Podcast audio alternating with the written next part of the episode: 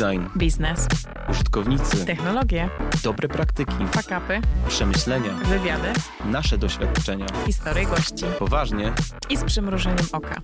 podcast Design i Biznes Zapraszam Ilona Skarbowska. i Radek Rejser. Cześć!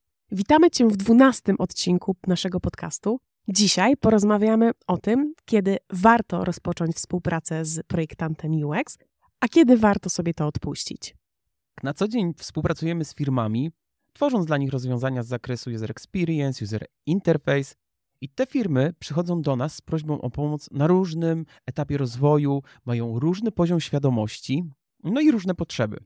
Każda z tych firm potrzebuje wsparcia w tym obszarze.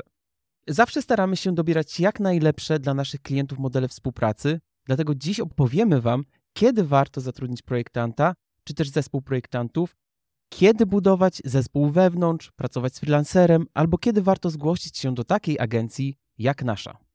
I dla startupów będzie to pewnie oczywiste. Twój produkt jest produktem cyfrowym, potrzebujesz, żeby ktoś ci to zaprojektował. No, bardziej oczywistego powodu, dlaczego trzeba z takim e, projektantem współpracować, no po prostu nie ma. Podobnie jest w przypadku usług, które sprzedają się wyłącznie przez internet. Ktoś musi to rozwiązanie zaprojektować. Natomiast w świecie startupowym, no to nie jest wszystko takie czarno-białe. Ostatnio widziałam tytuł wystąpienia na jednej z konferencji, no i on brzmiał Done is better than perfect, 20 milionów bez dobrego UX. Autor tego wystąpienia uważa, że wcale nie potrzebował projektanta UX, żeby znaleźć product market fit. I ja się z nim absolutnie zgadzam. Jeżeli jego biznes wyskalował do takich rozmiarów i zrobił to bez pomocy projektanta, ale też później w opisie doczytałam bez pomocy programisty, no to czemu nie? Chyba na tym polega właśnie startup, nie? Wiesz, ja się z Tobą trochę zgodzę i nie zgodzę, dlatego że tak jak on powiedział na tym swoim tytule, że zarobił 20 milionów bez dobrego UX-a, coś tutaj mi jakby Coś nie pasuje. śmierdzi. To, że można nie mieć projektanta, nie równa się zły UX. No bo tak to z tego wynika. Tak, dokładnie. Trochę jest taki wydźwięk tego wystąpienia, że zrobiłem to bez UX-a, więc prawdopodobnie mój UX jest kiepski, ale wcale to nie jest takie jednoznaczne. Ja znam dużo klientów, czy też dużo organizacji, które mają ten mindset. I nie, jakby nie wszyscy go mają, dlatego warto zatrudnić tych projektantów. Ja bym pytanie pewnie postawiła inaczej. Czy możesz zacząć biznes bez projektanta UX? Tak, jak najbardziej. Ale czy możesz wygrać rynek i rozwijać się bez takiej osoby? No, tutaj odpowiedź brzmi nie. Zatem w jakich sytuacjach warto jest zastanowić się nad współpracą z projektantem user experience czy user interface? Nawiązując właśnie do tego case'u, o którym wspomniałaś, można zacząć budować startup bez projektantów, no ale historii takich jak te jest wiele. A powszechnie powstające startupy w fazie koncepcji zaczynają bez projektantów, ale znamy tę zasadę, że 1 na 10 startupów ponosi klęskę. I żeby zmniejszyć to ryzyko, ryzyko wpadki, utracenia kosztów z inwestycji, warto współpracować z designerem w fazie koncepcji. Designerzy nie tylko projektują szybko ładne ekrany, które można pokazać inwestorom podczas pitch decka, te ładne ekrany też powinny wynikać z poddawania ich szybkim testom, walidacji z użytkownikami, podczas których są zadawane właściwe pytania i we właściwy sposób. To właśnie my robimy. My ukształtowujemy odpowiedź na pytanie, za co jest w stanie zapłacić użytkownik. Tak jak wspomniałem, my potrafimy prowadzić rozmowy z użytkownikami, potrafimy rozmawiać też z zespołem. To jest super ważne, dlatego że podczas facylitacji, którą robimy na warsztatach, każdy z członków zespołu zaczyna rozumieć temat w ten sam sposób. Wiesz, jak to jest zazwyczaj w zespołach projektowych, każdy rozumie słowa troszeczkę inaczej, mm, ale kiedy przychodzi projektant i zaczyna to wszystko przelewać na papier, na makiety, no to wszyscy mają tą jedną klarowną wizję. I dzięki temu nie tracimy czasu na rozmowy i możemy posuwać się do przodu. To, co jest jeszcze ważne i o czym wspomnieliśmy w poprzednim podcaście, Zapraszam do słuchania tego odcinka o danych w UX. Praca z projektantami skraca czas developmentu mniej więcej od 30% do 50%. Czyli jeśli widzisz ten problem w swoim zespole, zastanów, czy rzeczywiście nie brakuje ci projektanta, który może tą pracę deweloperską przyspieszyć. Ważny jest projektant, kiedy masz produkt cyfrowy i widzisz, że trzeba co najmniej dorównać konkurencji.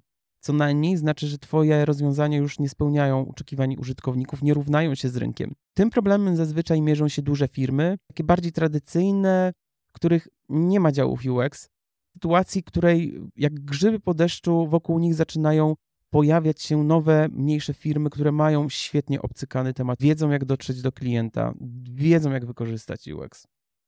Projektanci odgrywają też ogromną rolę w procesie transformacji cyfrowej. Wiadomo, my się zajmujemy produktami cyfrowymi, więc trudno się dziwić. Ale jak wejść na rynek? Chodzi mi tutaj o strategię marketingowo-sprzedażową. Mieliśmy taką sytuację, że zostaliśmy zaproszeni do stworzenia procesu onboardingowego użytkownika. Pracowaliśmy wspólnie z klientem i jego zespołem i co się okazało, onboarding to nie jest tylko, wiesz, wejście do aplikacji, przeklikanie się parę ekranów, krok jeden, krok dwa, jak używać aplikacji, tylko to jest cała ścieżka, która dzieje się od początku, kiedy ten użytkownik w ogóle pierwszy raz się styka z tym produktem, kiedy w jego świadomości ten produkt zaczyna istnieć. Czyli mogą to być reklamy chociażby. Ja bym dodała przy tym case'ie, żeby narysować mniej więcej, co to był za produkt. Jest to branża edukacyjna, więc możecie się domyślać, że dosyć tradycyjna, z takimi tradycyjnymi ścieżkami myślenia o samym produkcie. Tutaj podam przykład książka, tak? Uczę się z książki. Dlatego osoby w organizacji też w pewien sposób były naznaczone tym myśleniem tradycyjnym i budowaniem tego lejka w tradycyjny sposób. I tak jak tutaj powiedziałeś, reklamy dotyczą świata cyfrowego. I okej, okay, ten świat cyfrowy ze światem offline'owym się przeplata i on się bardzo długo przeplatał wcześniej w tej firmie ale nie mieli jeszcze wyzwania u siebie, gdzie całość tego produktu była osadzona w świecie cyfrowym. Sama marka była osadzona trochę w świecie właśnie takim, można powiedzieć, offline'owym i miała tą drugą nogę cyfrową, więc bardzo trudno było budować tą świadomość, wiesz, trochę w dwóch kanałach. No więc jak rozrysowaliśmy sobie ścieżki użytkownika, to okazało się, że wyzwaniem jest pogodzenie tych dwóch rzeczy. I jak siedliśmy sobie marketingiem, to, to co my dowoziliśmy i tą perspektywę użytkownika i te wszystkie pain pointy, które mogły się tam wydarzyć, były tak naprawdę paliwem do tego, żeby tworzyć strategię marketingową. To jest może nieoczywista rzecz, którą projektanci mogą dowieść, no ale dowożą. To, co ja bardzo e, lubię w projektowaniu, to jest to, że projektowanie pozwala znaleźć wyróżniki jeśli oferujesz podobną propozycję wartości do swoich konkurentów, niczym się nie wyróżniasz. Natomiast jeśli chcesz podbić swoją konkurencyjność, musisz zacząć myśleć o tych rzeczach, tych elementach, które sprawią, że, że użytkownicy zapamiętają ciebie, oczywiście w pozytywny sposób. Tutaj na ratunek również przychodzą procesy projektowe, przychodzą rozwiązania UX, UI, które są tymi rzeczami, które mogą być tą wisienką na torcie. Tutaj znowuż przywołam taki przykład, że nawet mikrokopii może być tym czymś, co wyróżni ciebie. Ja tutaj powiem tylko jedno hasło i myślę, że wszyscy poczują, czym jest właśnie strategia doświadczeń, a mianowicie impost. Ten, kto miał okazję odebrać albo wysłać paczkę z impostem, rozumie, jakie emocje wywołało to w nim. I to jest doświadczenie, które jest zaprojektowane od początku do końca i ono jest spójne. Dokładnie. No i takie oczywiste rzeczy, które powinny być oznaką albo powodem, dla którego warto zaprosić do siebie projektanta, to jest taka sytuacja, w której coś nie konwertuje, kiedy spadają ci wskaźniki, gdzie widzisz skalę problemu, ale nie wiesz, z czego wynika dany problem. Zapewne zamówisz w tym momencie audyt UX, który zmapuje błędy na ścieżce i pokaże elementy, mogą być właśnie przyczyną danego spadku, danej sytuacji. Będzie to pewnie wyjście do projektowania rozwiązań, które mają poprawić performance. I my zazwyczaj w takim audycie wyłaniamy quick fixy, czyli takie proste rozwiązania, które pomogą przynieść szybką wartość. Bardzo często jest to duża wartość. Staramy się działać w takiej zasadzie Pareto, czyli 20%, które ma się przełożyć na 80% zysku. Natomiast to, co jest jeszcze istotne, to to, że szukanie głębokich przyczyn danego problemu odbywa się podczas sesji badawczych z użytkownikami. I tutaj projektanci mają ten mindset badawczy. Zresztą my też współpracujemy z UX researcherami, czyli osobami, które przeprowadzają takie badania, na przykład badania jakościowe, które wyłaniają głębokie powody, dla których dzieją się te zjawiska. Również testy użyteczności są takimi metodami, które pomagają zwalidować albo odkryć te głębokie problemy, gdzie użytkownicy i dlaczego mają problem na przykład z jakimś elementem na ścieżce, dlaczego nie mogą przejść dalej, albo czego nie rozumieją i dlaczego. Powiedzieliśmy o tym, jakie są obszary i sytuacje, w których warto rozpocząć współpracę z projektantami, z y, agencją UX-ową. No ale kto powinien skorzystać z takiej usługi? Ja zaczęłam na początku mówić o startupach, dlatego że ja w zimie zajmuję się rozwojem startupów. W przypadku startupów odniosę się do kilku przykładów y, naszych współprac. Y, są fonderzy, którzy mają pomysł na biznes, mają określone problemy i mają już jakieś wypracowane rozwiązanie. Mają nawet grupę, do której adresują swoją usługę. I tutaj pojawia się pierwszy obszar do zatrudnienia badacza i projektanta UX. Podczas poszukiwań wymarzonego product market fit dla każdego startupowca, zwykle w tym obszarze prowadzi się badania z użytkownikami, tak zwane IDI, gdzie rozmawia się właśnie jeden na jeden z daną osobą, które mają na celu sprawdzenie, wstępne zweryfikowanie, czy to, co my sobie założyliśmy biznesowo, ma sens. Oczywiście funderzy mogą robić takie badania sami, ale jeżeli robią to po raz pierwszy, mogą prowadzić rozmowę tak, aby tendencyjnie potwierdzić swoje tezy. I to jest chyba największe zagrożenie na tym etapie. Usłyszałam coś takiego od Doroty Rymaszewskiej z Hypets, która opowiadała, że gdyby miała jeszcze raz robić badania rynku, zatrudniłaby UX-a, który by ją w tym wsparł. Jeżeli jesteście na etapie walidowania waszego pomysłu biznesowo i chcecie ten proces przeprowadzić bez tendencyjnych pytań, które potwierdzą tylko wasze założenia, ale nie będą kierunkiem do dalszego rozwoju, możecie zapytać eksperta UX, jak zrobić to poprawnie. Możecie to zrobić na naszej stronie internetowej i taki ekspert podpowie wam, jak uniknąć błędów. Ale sprawdzanie też product market fit to nie jest tylko rozmowa z potencjalnymi użytkownikami, ale i testy ilościowe. No i taki projektant UX wraz z analitykiem pomoże zaplanować, zaprojektować no i wypuścić ostatecznie nasze testy. W przypadku startupów bardzo popularne są tak zwane testy fake door, czyli popularne wypuszczanie landing page'a danej usługi, która jeszcze nie istnieje i zbieranie prawdziwych chętnych w pewien sposób imitując zakup czy rejestrację na produkt, sprawdzamy, jakim powodzeniem lub niepowodzeniem w gorszym wypadku mógłby się cieszyć produkt. Co jest ważne, to te landingi będą tak skonstruowane, żeby zwalidowały nasze hipotezy. Natomiast kiedy myślę o dojrzałym startupie, który ma już trakcję i za chwilę osiągnie break-even, czyli próg rentowności, to UX i UI przychodzą aby regularnie rozwijać produkt. Niestety, samo się nie zaprojektuje. My pracujemy dla startupów, który zbudował potężny biznes. Jest to SaaS z obszaru B2B, bez nawet jednego UX na pokładzie przez pierwsze 7 lat działalności. Ale przez to, że tej osoby nie było, mamy teraz bardzo dużo rzeczy do sprzątania i jest bardzo duży dług projektowy.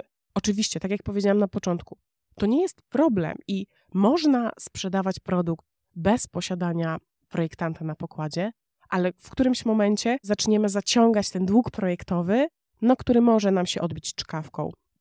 Dlatego nie ma reguły ani magicznej liczby pracowników, od których warto mieć na swoim pokładzie projektanta UX. To wszystko zależy od Twojej firmy i Twoich finansów, od Twoich potrzeb, tego jaki masz produkt. To, co mogłabym poradzić, to obserwowanie. Jeżeli zauważysz, że Twoja firma stoi w martwym punkcie produktowo, może warto rozważyć współpracę z agencją UX, y, UX-ową, która pomoże Ci i w UX-ie, i w UI-u. Dla startupu jest o tyle bezpieczne, że w przypadku współpracy z nami może zakończyć taką współpracę dosyć szybko, albo może ją zamrozić w danym kwartale, jeżeli jest mniej pracy. Przynajmniej my mamy taką politykę i tak skonstruowane kontrakty. Trochę ten rozwinięty startup przypomina mi mały, duży produkt cyfrowy. My też pracujemy z większymi produktami cyfrowymi, które już są na rynku. One głównie borykają się z takimi problemami jak zwiększenie konkurencyjności czy też poprawa konwersji. Są w takim punkcie, że albo zaryzykują i przeprowadzą jakąś dużą zmianę, albo konkurencja ich przegoni. Przez to też zaczynają szukać właśnie lekarstwa na ich główną bolączkę.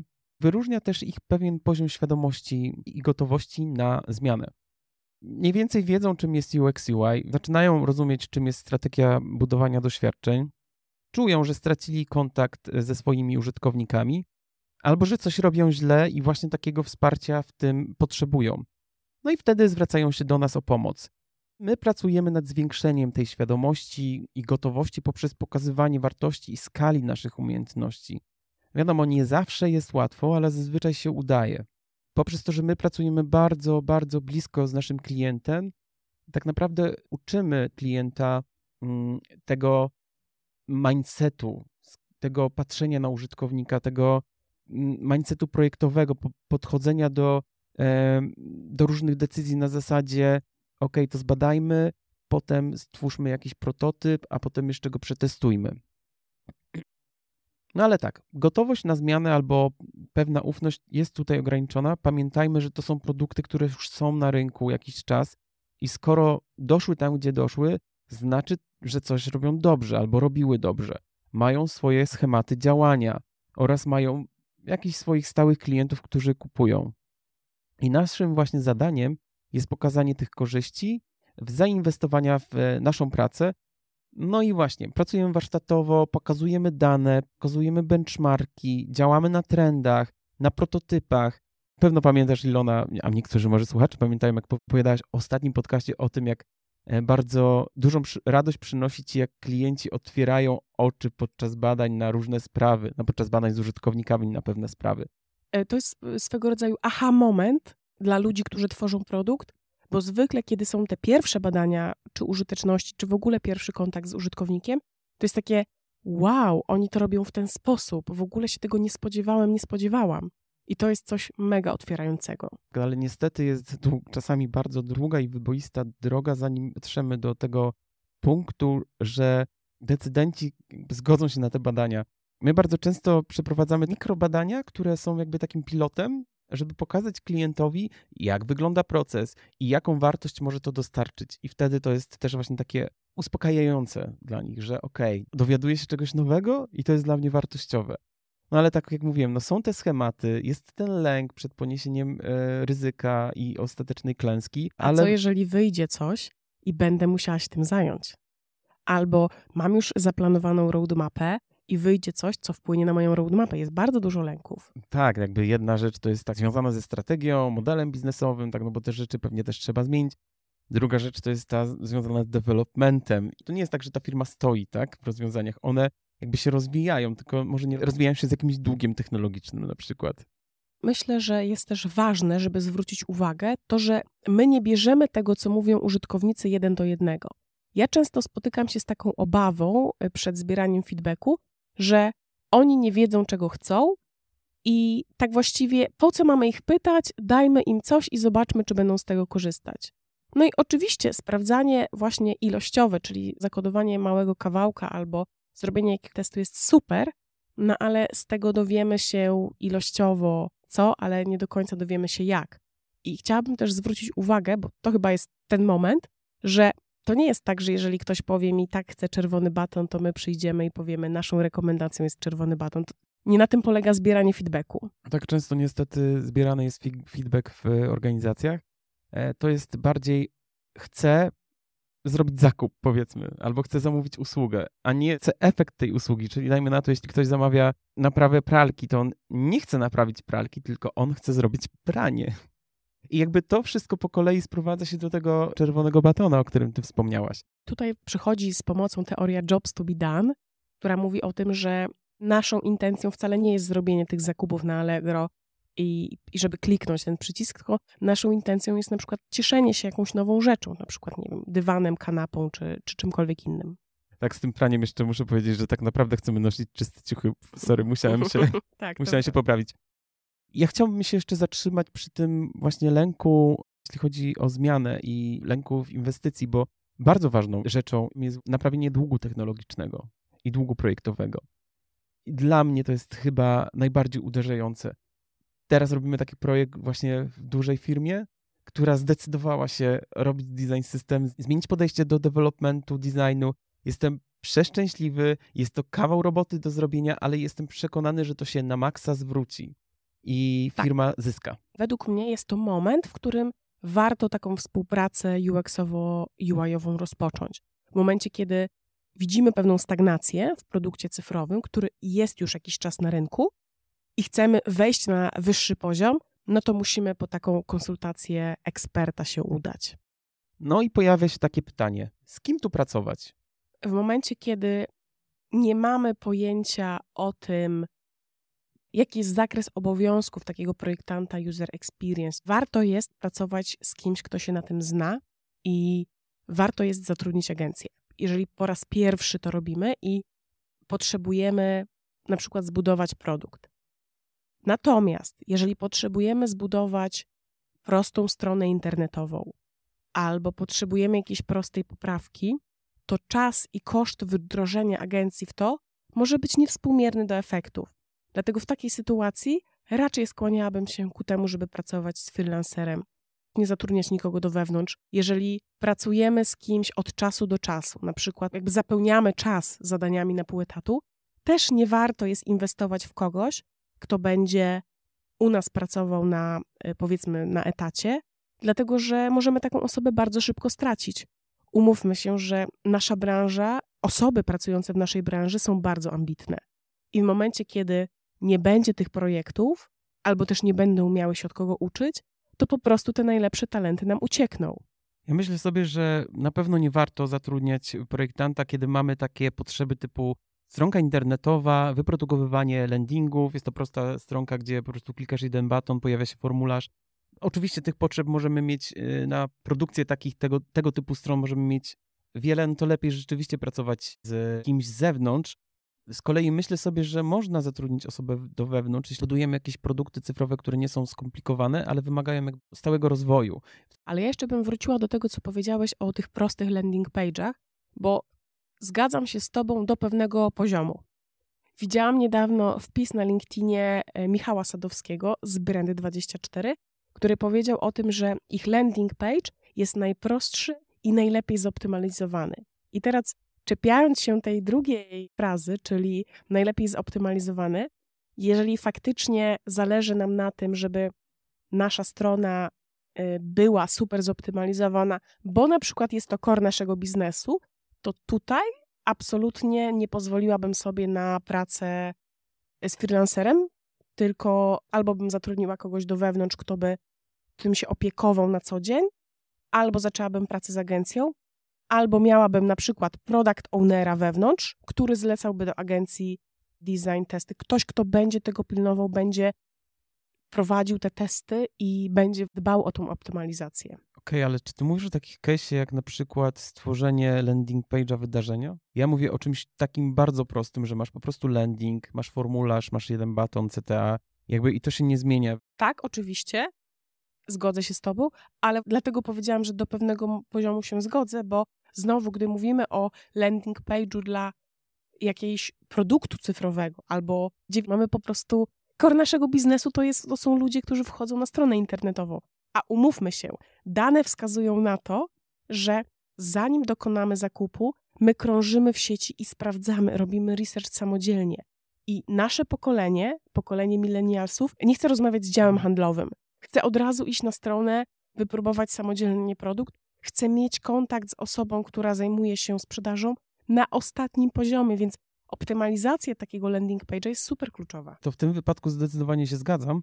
Myślę sobie, że i tutaj Ilona, popraw mnie, że też nie, nie potrzebujemy projektanta na stałe w przypadku, kiedy budujemy bardzo prosty sklep internetowy używamy szablonu, wkładamy kilka produktów, wszystko działa sobie jak należy, ewentualnie potrzebujemy projektanta, który nam to wszystko ułoży, ładnie zrobi, zrobi cały look and feel i tyle. Tak, zgadzam się. W ogóle e-commerce jest bardzo ciekawą działką, jeżeli chodzi o user experience, dlatego że jest tak zoptymalizowany. Ostatnio nawet o tym rozmawialiśmy, hmm. że jest to działka, w którą zostały zainwestowane takie pieniądze i cały czas y, są testowane różne paterny, Chociażby ja ostatnio padłam ofiarą testu AB, będąc na stronie Etsy, e, gdzie... E, ofiarą? Ofiarą.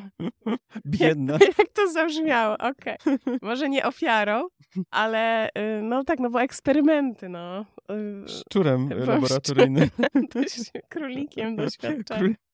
Tak, więc byłam królikiem doświadczalnym ostatnio na stronie Etsy i co Etsy testowało. Jak detaliczne są testy w e-commerce, które ja uwielbiam obserwować. A mianowicie Etsy sprawdzało umiejscowienie liczby rekomendacji, którą ma dany sprzedający. Ponieważ przymierzam się do zakupu jednego produktu i gdzieś tam go bardzo mocno oglądam, najpierw liczba tych rekomendacji była gdzieś między tytułem a przyciskiem, a wchodząc na Etsy wczoraj, zobaczyłam to na samej górze. I mówię, o, testują, robią testy AB, ale ja jeszcze nie kupię, bo, bo jeszcze się rozglądam. Niech znajdą to trzecie rozwiązanie. Myślę, że y, w sklepie internetowym, szczególnie małym, średnim, posiadanie projektanta wewnątrz może się nie opłacać, dlatego że nie, może nie być dla niego pracy cały czas.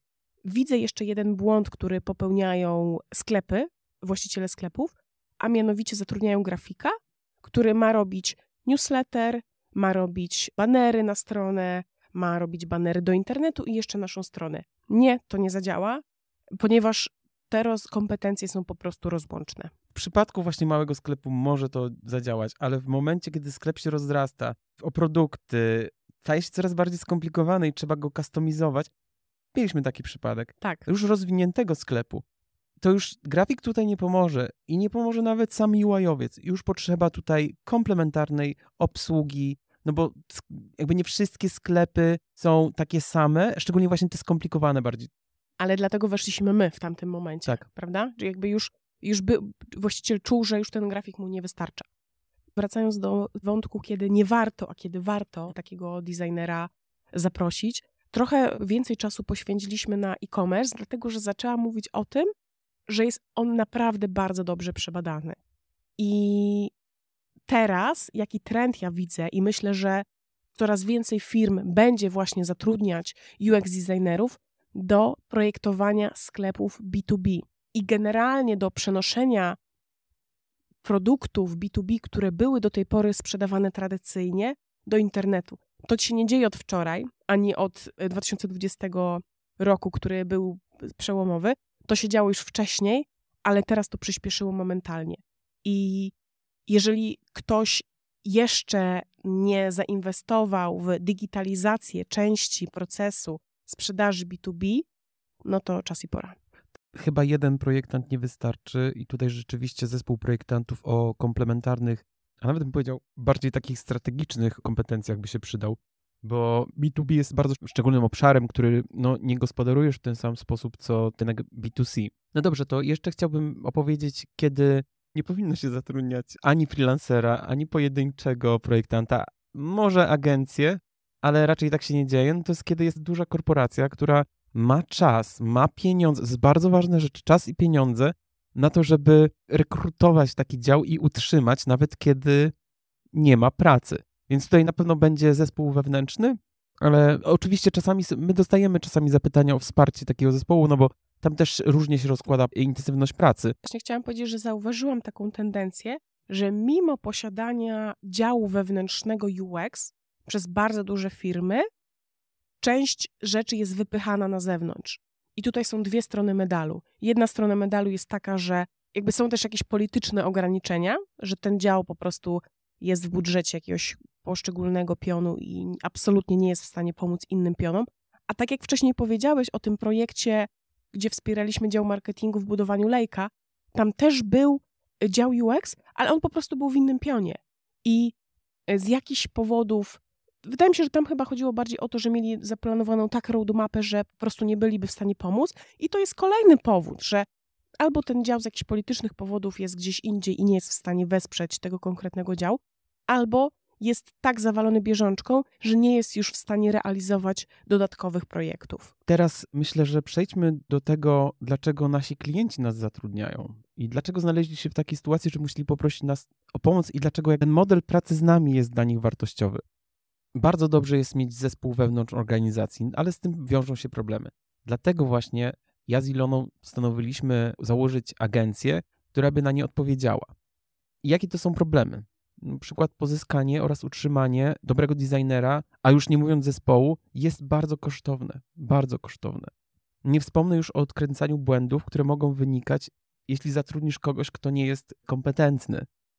Często jest tak, że nasi klienci nie mają wiedzy, ani kompetencji, żeby zweryfikować poziom umiejętności takiej osoby.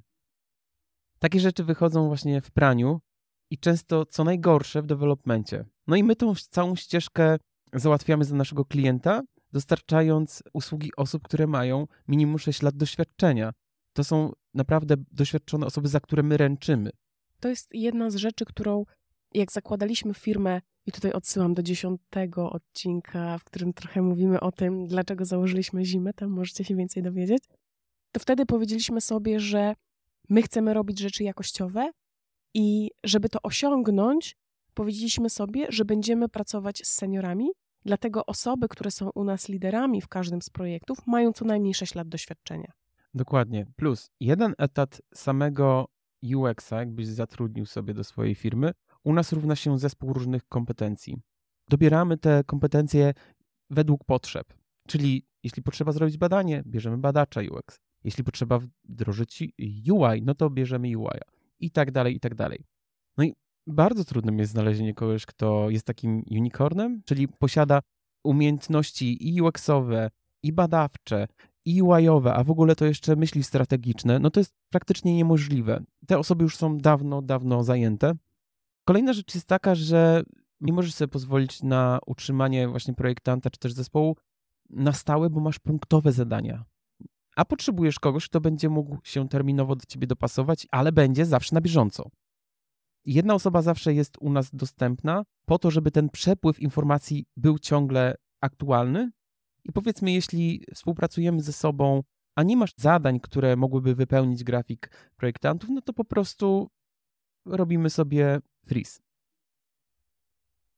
Kolejną rzeczą jest problem zatrudnianiem lead designerów, czyli osób, które będą zawiadywały zespołem, które będą umiały przełożyć cele strategiczne na działania zespołu projektowego, które będą potrafiły zarządzić tym zespołem albo czasami go zbudować. Więc wtedy pracujemy z takim klientem na, na zasadzie godzinowej, czyli nasz lead designer jest wynajmowany na godziny i właśnie wraz z klientem buduje dział i rozwija dział UX-owy. Czy na UX-ie można stracić w takim razie? Widziałam niedawno na LinkedInie wpis, który opowiadał historię źle wydanych pieniędzy na stworzenie person. Użytkownik opisywał historię, to była osoba z PayPala, gdzie firma zainwestowała 1 milion dolarów, podkreślam, 1 milion dolarów, w persony marketingowe, które po prostu im nie zadziałały, nie przyniosły żadnej wartości w organizacji. I to jest świetny przykład, ponieważ my w UX-ie też wykonujemy persony. I też wydanie na ich stworzenie miliona byłoby absolutną przesadą, zwyczajnie stratą pieniędzy. Niemniej jednak czasami dzieje się tak w organizacjach. To jest świetny przykład na to, jak rynek robi źle persony. Niestety wiele projektantów jest bardzo źle uczona per robienia person. Mam wrażenie, że większość person jest robiona na po zasadzie to, były. sztuka dla sztuki. Dokładnie. Wiesz, y, to co liczy się dla biznesu, który ma wykorzystywać te persony, to jest to, czego ta osoba chce od tego produktu. Jakby krążyć wokół jej produktu, a nie tego, jakie ona ma marzenia. Czy ma dzieci. Tak, czy ona, co ona lubi. No w chyba, że sensie, to jest produkt tak, dla no, dzieci. No, to No chyba, że to jest produkt... mhm. No i właśnie, i przechodzimy tutaj do kluczowego elementu, czyli kontekstu. Jeżeli informacje na naszej personie nie są osadzone w kontekście naszego produktu, to po co nam taka persona? I dokładnie to samo jest z innymi artefaktami, które my produkujemy jako designerzy. Jeżeli zrobisz Customer Journey Map, które nie jest osadzone w Twoim projekcie, to jak Ty tego potem użyjesz? I nieważne, jakie pieniądze zostaną na to wydane, to nie ma znaczenia, jeżeli to nie przyniesie żadnej wartości. Druga kwestia, która moim zdaniem będzie wpływała na to, że będziemy tracić na UX-ie, to jest brak analityki internetowej. Jeżeli zaczniemy inwestować w poprawianie ścieżki użytkownika, zaczniemy zmieniać różne elementy i nasza konwersja raz zacznie rosnąć, raz zacznie maleć, to my nie będziemy w stanie określić, które elementy poprawiły, a które zepsuły. Dane niestety chodzą parami, potrzebujemy danych ilościowych i danych jakościowych. Jeżeli mamy tylko jedno, to tak jakbyśmy patrzyli tylko przez jedno szkiełko okularów. No więc sorry, ale tak na UX się można stracić, jeżeli nie będziemy mieć analityki. Przepraszam, to jest świetny moment, żeby ja tak powiedział. Tą historyjkę a propos MPS-a, e, która idealnie się jakby łączy z tym, co przed chwilą powiedziałaś, a mianowicie mój kolega e, pracuje w firmie, która e, no, ma produkt na całym świecie, no i w Irlandii ten MPS wyglądał bardzo źle, tam była szóstka czy coś takiego. I oni dzwonili, żeby się dowiedzieć właśnie, dlaczego był taki niski, a Irlandczycy dziwili się, po co, po co, po co do mnie dzwonicie, przecież dałem wysoką ocenę. Więc jakby, wiesz, no, to jest świetny przykład na to, co powiedziałaś, łącznie danych ilościowych z jakościowymi. Tak, a jeżeli macie taki problem, że nie wiecie, jakie miary zastosować w waszym produkcie i chcecie to zrobić, no nie powiem bezboleśnie, ale ze wsparciem um, eksperta UX, to zawsze możecie wejść na naszą stronę i umówić się na konsultację z ekspertem. Ja bym jeszcze tu jeden wątek poruszyła Dawaj. w tym temacie, mianowicie jak pracować, co jest nam potrzebne, żeby ta współpraca między projektantem user experience, projektantem interfejsów, a właśnie biznesem, marketingiem czy innym działem, czy właścicielem startupu miała sens. Musisz być gotowy na zmianę i świadomy tego, co UX, UI czy strategia designu jest w stanie ci dać. A ja się z Tobą nie zgodzę. Dlaczego? Dlatego, że możesz też zatrudnić właśnie doświadczone osoby, które ci pomogą przeprowadzić przez ten proces. Tak, ale tu musisz być gotowy. Okej, okay, ale czasami wiesz, że musisz ten proces zrobić, szczególnie w momencie, kiedy konkurencja już cię wyprzedziła. Nie czujesz się to gotowy, ale wiesz, że musisz i po prostu skaczesz na tą głęboką wodę. Kolejna rzecz. Dawaj. Musisz mieć czas, żeby wdrożyć tę osobę.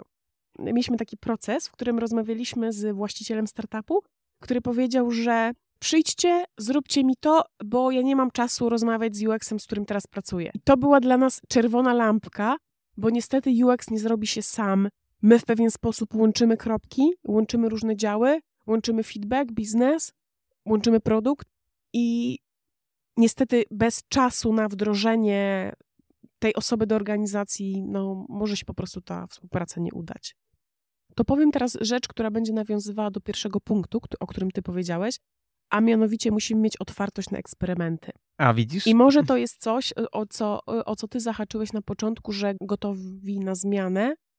Okej, okay, jeżeli nie jesteśmy gotowi na zmianę, to tak, taka agencja na przykład może spróbować przeprowadzić cię przez tą zmianę, no ale tutaj bardzo fajna byłaby w pewnym momencie, gdyby pojawiła się otwartość na eksperymenty, bo nie możemy zakładać, że my jesteśmy najmądrzejsi i wiemy wszystko. Musimy eksperymentować i musimy robić testy AB.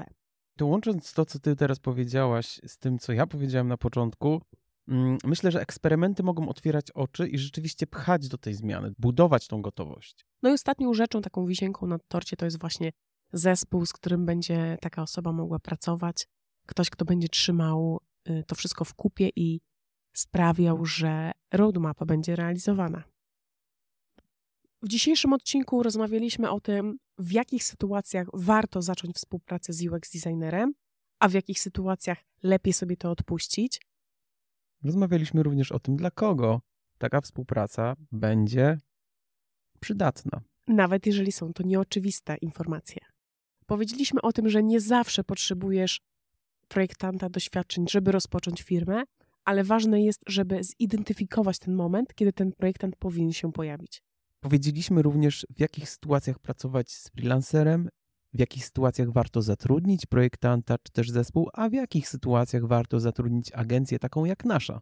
Dziękujemy za odsłuchanie tego odcinka i zapraszamy do przesłuchania poprzednich. Dziękuję. Dzięki.